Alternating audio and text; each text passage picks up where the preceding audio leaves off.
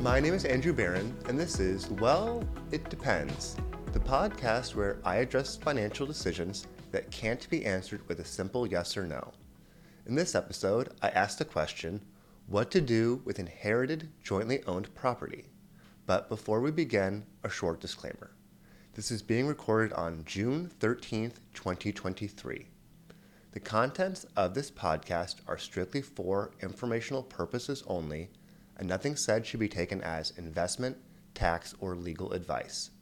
It is important to consult with a professional before making any financial decisions, as the strategies discussed may not be suitable for you specifically. What to do with inherited jointly owned property? Well, it depends. Picture this you and your siblings just inherited a piece of property from a dear family member, and now you all own it jointly. What do you do with it? Do you keep it? Do you sell it? Do you rent it? As always on this podcast, the answer is well, it depends.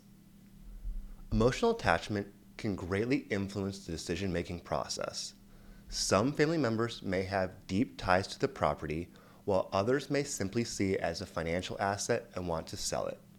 It's important to be open and respectful during discussions until all parties come to a consensus. Mediation can be available if there is significant disagreement.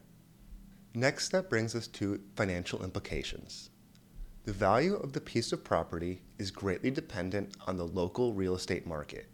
You'll need to know whether it is a buyer or a seller's market, as this can impact your decision to sell or hold the property. Next, you'll need to be aware of any outstanding mortgages or liens against the property. These can be settled upon a sale or refinanced in your own name if you decide to keep the property. While there is no federal inheritance tax, there are six states that do have one and you'll need to account for this regardless of your other decisions. If you decide to sell the property, profits will be taxed at capital gains rates, while if you decide to rent the property, any money generated will be subject to income taxes. If you decide to keep the property, it's crucial to be aware of ongoing costs, such as insurance, taxes, and maintenance. If the costs are significant, it may impact your feasibility of keeping the property. Additionally, you need to discuss with the other owners whose responsibility it is for these tasks.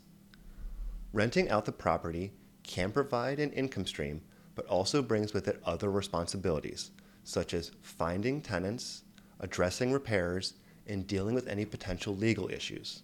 If none of the owners have the time or expertise for this, you may need to hire an outside company, which is an additional cost to factor in. It's important to plan for the future in which circumstances change. One co owner may want to sell their share in the future, or there may be disagreements about how the property is used. To get ahead of this, it may be helpful to draft a co ownership agreement specifying how the property will be used, costs will be shared, and how buyouts will work. To recap, before deciding whether to keep, sell, or rent the property, it's important to discuss with the other owners any emotional attachment anyone has to the property as well as the financial implication of each of the options. Remember, it's important to have a plan in case things change in the future so that everyone can remain objective and not let emotions get in the way. So, to answer the question, what to do with inherited jointly owned property? Well, it depends.